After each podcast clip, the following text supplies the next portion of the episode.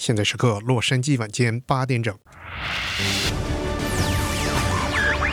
乡音沟通，乡情互动，您熟悉的声音，AM 一三零零一六零零同步联播。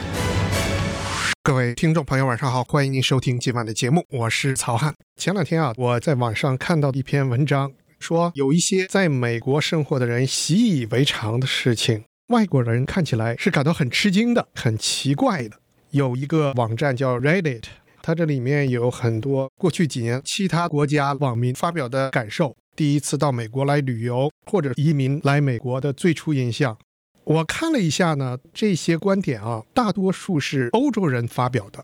那么我还跟在德国的妹妹一家核实了一下，发现他们提出的看法基本上属实哈，因为我妹妹家来美国玩的时候，他们也感同身受啊。首先一类他们提到的事情呢，基本上是说美国啊特别的大。有的人说 America is huge，美国是巨大。我下了飞机之后问出租车司机，旅馆离这有多远？他说大约三十英里。我听到就几乎要发心脏病了，怎么会这么远？就是说在欧洲下了飞机要开三十英里，算是很远的距离。还有的人说你在美国可以开车开上五个小时，到了另一个地方。会感到没什么不同，说的话、吃的饭什么都一样。但是在欧洲，你要是开了五个小时的话，你发现大家已经在讲不同的语言了，吃的奶酪已经是完全不同的种类了。还有的人说，在美国啊，有这一类地方叫做 drive-through banks、drive-through pharmacy，就是不用下车就可以办事的银行，不用下车就可以取药的药店。在英国根本没有空间来建这样的地方。还有人说，连美国人自己可能也都感觉到美国太大了。他到别的地方，要是说自己是从美国来的，就好像不太确切一样。所以他们说自己是从哪个州或者是哪个城市来的，不说是从美国来的。有的时候你到一个欧洲国家旅游的话，住在一个旅馆里，晚上大家在酒吧聚会的时候，有的人就会问诸位都是从哪儿来的？你会听说我是德国。有的人说我是澳大利亚，我是法国，我是中国、日本，我是加拿大。哎，轮到这位老兄呢，他说是 Sacramento, California，是加州的沙加缅度来的。不说他是美国，好像说从美国来的，就感觉像是说从亚洲、欧洲那种说法还不确切。还有呢，他们说美国的东西特别大啊。有的人说美国的老鼠、蟑螂都是巨大无比的。有一次，他在大峡谷看到一只被车压死的蟑螂，有网球那么大。然后他说，他在柏林住了好多年，从来没有看到过像纽约市的那么大的老鼠。实际上，我刚到美国的时候，也感到这边东西都挺大的。它的茄子比中国的茄子个头大出很多啊，但是不是很好吃。还有的欧洲人说到美国的超市去买点早餐的时候，想买一点麦片和牛奶，他那里的牛奶全都是加仑大小的容器装的。问店员说小的没有，他说有谁会喝这么多的奶呢？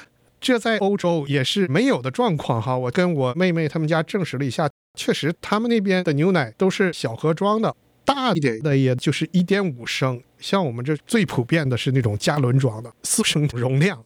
这现象确实也是存在的哈。我们这边很多牛奶喝不了要坏掉要倒掉的，可能欧洲那边呢他们就比较节约哈，都没有那么大瓶装的。还有的人说，进了这边的超市之后啊，看到那麦片儿，整个一排货架全都是麦片儿，专门卖 cereal，大大小小几十种在那儿，他就想不通，什么样的客户群需要这么多种类的麦片儿呢？还有的人说呢，美国人把食品加了很多糖，他感到很惊讶，美国人可以把糖直接就拿来吃。他在一个小孩的游戏区，看这帮小孩子拿着一根长长的什么东西在那吃，他就问是什么。人家给他，他一尝，怎么这个完全就是加了点颜色的糖啊？看来欧洲人是不这么直接吃糖的。你看美国街上大胖子就特别特别多，欧洲街上不会太看得到。即使看到胖胖的呢，也可能是美国去的游客。热线风八点，你所关心的时事、政治、经济及各类生活大小事。尽在热线风八点。今天跟大家讲的是美国一些比较常见的事情，在欧洲人看来是令人吃惊的、奇怪的，有的时候是惊喜的，有的是可笑的，或者是令人迷惑的。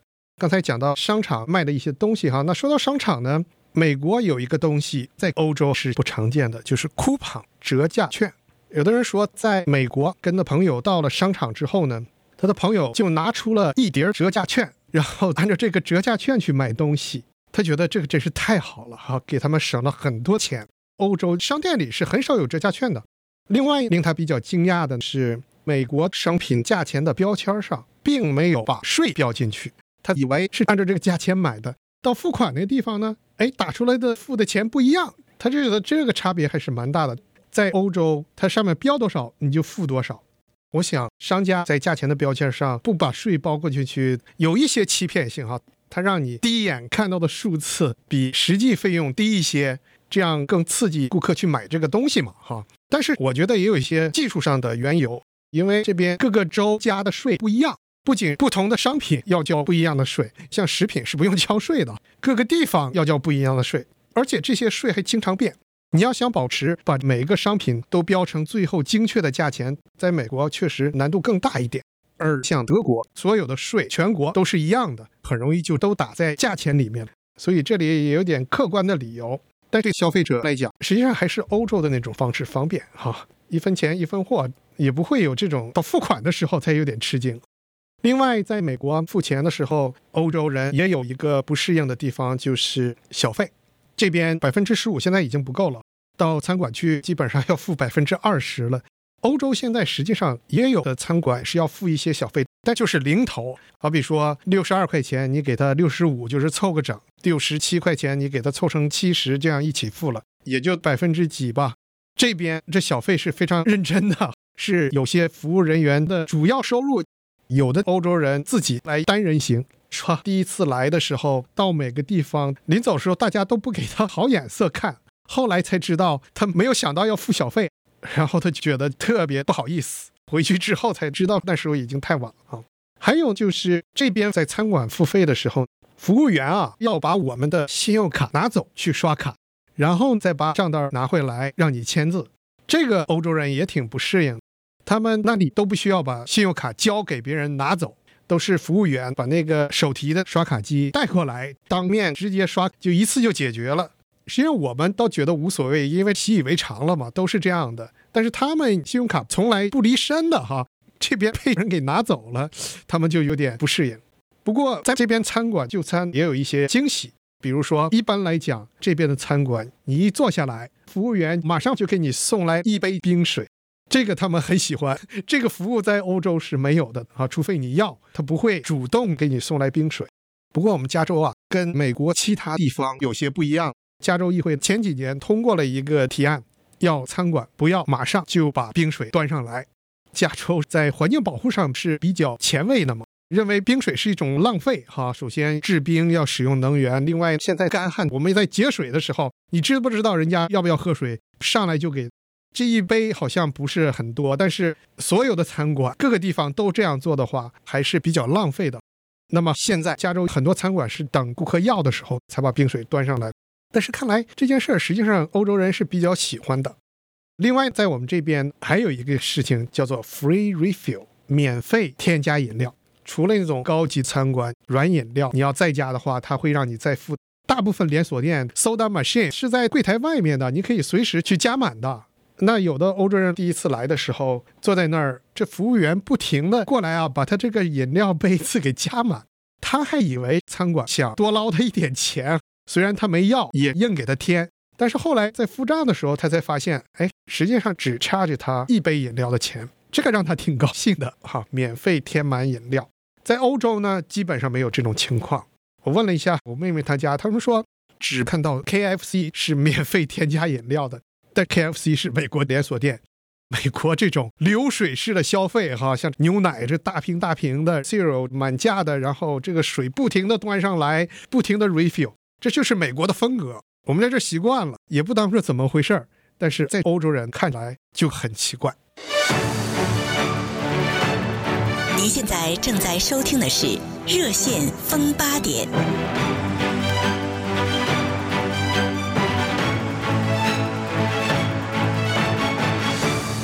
今天跟大家讲的是很多美国人做的事让其他国家的人比较诧异的地方啊。其中有一条呢，很多人提到就是美国的汽车文化。在美国，这汽车几乎是家家都有，没有汽车是寸步难行的。有的人说，在他们国家用公交系统、地铁啊、公车啊，到任何地方都可以去。他的父母从来都没有开过车，哈，不知道怎么开车。在美国是不行的，这个当然是事实了。我以前看到过一个笑话，我觉得也挺形象的，就是说外星人啊来到地球，首先到了美国的上空，就把飞船啊停下来观察地面上发生的一些状况哈，然后这外星人啊就发回去报告说，地球上啊有一种生物长得五颜六色的，大小和形状啊也有很多不同，唯一的共同点呢就是它们都长了四只轮子，通过这四只轮子跑来跑去的。他们停下来的时候呢，会有一些长着两条腿的寄生虫从他们身上跳出来跳进去的，就把美国人说成是车子的寄生虫了哈。不过是挺形象的。我在想，我平时要是出了门，基本上就是一脚踏进车子里，到什么地方去。所以汽车文化这也是事实，在欧洲他们的火车、地铁啊都是非常发达的，真是不需要车就可以生存的。还有的人有点不解的呢，就是说。很多美国人喜欢开小卡车啊，就是 pickup，就把它当做平时来开的车子。即使他们的工作并不需要来拉很多东西，也是开着一个小卡车。这种人我见过哈，我们公司有一个很高职位的经理，无论从学位、从经历、从他的职位来讲，很难想象他开一个小皮卡，但是他天天就是开着皮卡到公司。这个我分析了一下呢。很多美国的男人专门喜欢开 pickup，主要是想给人展示一种男性体力比较强悍的、善于劳动、善于动手的这个形象哈。因为开着 pickup 一般都是要拉什么东西、做什么建筑啊，我觉得他想表现这种男人的气质，所以有一些人即使工作不需要开皮卡车，他也是买了一辆来天天开来开去的。还有欧洲人比较不懂的是。我们这边可以饮酒的年龄是年满二十一岁，欧洲是十八岁。有人说法律规定二十一岁才可以饮酒，难道年轻人真的不饮酒吗？实际上不是哈，大学生有几个没饮过酒的？而且十八岁就可以投票了，连这种决定国家领导人的大事都可以做，喝点酒算什么呢？他们比较不懂。还有的人说，到了美国住的地方对面有二十四小时的药店。这件事儿倒没什么，令他惊讶的是，这个商店里面同时又卖烟又卖酒，还卖药，什么都卖。他就觉得这怎么同一家商店既卖烟卖酒来破坏您的健康，然后再卖药给你，这个混在一起好像有点不对头吧？确实，这是一个很好的观察哈。我们这边的药店 CVS、Rite Aid 这种真是什么都卖，当然是为了越多顾客越好哈。他管不管哪个是治你的，哪个是损害你的健康的呢？还有他们感到惊讶的是，美国人用急救车要自己掏钱。呃，其实美国不完全是所有的人都要自己掏钱，在欧洲国家，他们有全国统一的公共健保，当然也有私人健保，那是有钱人多买的，或者说买更好的医疗服务。不过公共健保把救护车啊也都包了。但是美国呢，首先很多人没有健保，即使你有健保，也要看是哪种计划。还有个自付额，有很多时候急救车费用最后还是自己包的。欧洲呢，这些事情公共健保都负责了，个人就不用管了。有人要是有这种福利，到了这边突然没有了，好比从欧洲换工作到了美国，突然要自己买健保了，那这个问题就是令你吃惊的一件事儿了。还有的人说，美国的电视上啊，暴力太多了，但是却禁止裸体。那有的人就不明白了，说你刀光血影、刀砍枪杀这种节目都随便演都无所谓，演一点裸露的乳房又能把人伤害成什么样吗？哎，这个问题也有道理哈。我们电视里演的东西已经是非常血腥了，极端罪恶的也有，可是对色情的东西呢，又有很多很多的限制，这里面确实有一些落差。还有的人讲，我们这边的新闻太多的故作玄虚，很多是耸人听闻的大肆渲染。特别夸张的报道，有的人说到了这边看了不敢相信这是新闻，每一个新闻节目都像是真人秀一样，是表演，是故意做出来的。这个实际上也没错了。你看那些新闻，基本上现场情况播一点，然后添油加醋的二十四小时轮番滚动报道，还找一大堆人来评论。评论的人怎么说，那可就没有限制的各种猜想就都上来了。这个东西啊，也让欧洲人挺不适应的。欧洲基本上新闻呢，还就是新闻。您现在正在收听的是《热线风八点》。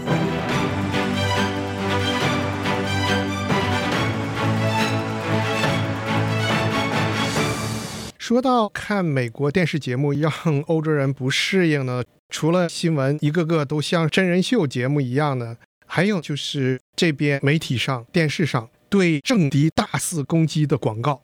我们两年一选，而且现在这两年中间隔的这一年也变成选战的时候了，所以竞选一直都是在进行的。那互相攻击的广告也是一直都有。在欧洲买电视广告攻击政敌是非常少见的。他不是没有在公开场合对政敌的批评，但是像美国这样广告一买就是这一大片，然后经常内容又加上人身攻击，动不动就上纲上线，甚至有很多是毫无忌惮的造谣抹黑的这种，欧洲是没有的。他们甚至连律师在电视上打广告都是属于不道德的。律师就是一个职业，大家有什么法律事务找律师就办了，这是一个很大的差别。那说到政治呢？欧洲人还有一个有点不解的，就是说，在美国啊，有些人把一些政客给偶像化了，好比说川普，他有很多铁粉；奥巴马也有很多铁粉；希拉里他也有很多铁粉。在欧洲呢，大家对政治人物没有那么崇拜，他们都是支持哪个党派。戴安娜王妃被很多人当做偶像崇拜过，但她不是一个政客。近代好像是没有什么政客有很多铁杆的粉丝哈，在美国这是不一样的。还有呢，就是他们有时候看到在美国很多场合啊，不知道什么原因，突然的群情激动，大家就高呼 USA USA for no apparent reason。有的时候竞选造势上，候选人讲了一句什么话，下面一大片的美国国旗挥舞着，大家就喊 USA USA。欧洲人觉得啊，你的竞选对手也是美国人，你喊 USA，那对方就不是 USA 了吗？感到不是很理解。这个我想就是为自己造势，向电视观众表现我们这一波人才是更像美国人，更符合美国理念的哈。但是有的个别场合，我也有这种感觉。记得有一次去看球队打比赛，两支都是美国队，但是有一支队进球得分了之后，有一波现场观众就大喊 USA USA，我也感到有点摸不着头脑。可能人们就是要发泄一下哈，就是要大喊一下。还有的欧洲人到了美国，感到一个很深的印象，就是说这边到处都插着美国国旗，别的国家好像不太这样做哈。这边隔几家，你就看前院插这个美国国旗。我刚开始也想，这是干嘛呢？要宣示主权吗？你这家是美国，周围就不是美国了吗？后来想想呢，插这个国旗就是一种非常爱国的表现。我觉得美国人是很爱国的。以前有听众朋友打电话来讲，就是说中国人太爱国了。但是我也没看到有哪个爱国爱到在自己家门口挂国旗的哈，在美国这是非常容易见到的，表现出美国人才是更加爱国。另外还有一个事情让欧洲人有点不解的呢，就是美国学校里面学生每天要做效忠宣誓哈，学生要起立，用手捂着胸口发誓效忠美国。以前因为这个誓词中有 “under God” 哈，就是在上帝之下的美国这样的字眼，经常发生争议，但是还是一直在进行的。这个事情欧洲没有，就是在中小学让大家天天发誓效忠自己的国家。这个我觉得发誓的话，好像一年一次也就够了，要每天同样的一段这么非常频繁的发誓呢，欧洲人觉得奇怪，这也是情有可原的。今天节目时间已经到了，如果以后有机会呢，再给大家继续介绍外国人看美国啊，这边觉得非常正常都不注意的事情，在外国人看来是有些奇怪的、令人吃惊的、惊喜的、搞不懂的都有哪些？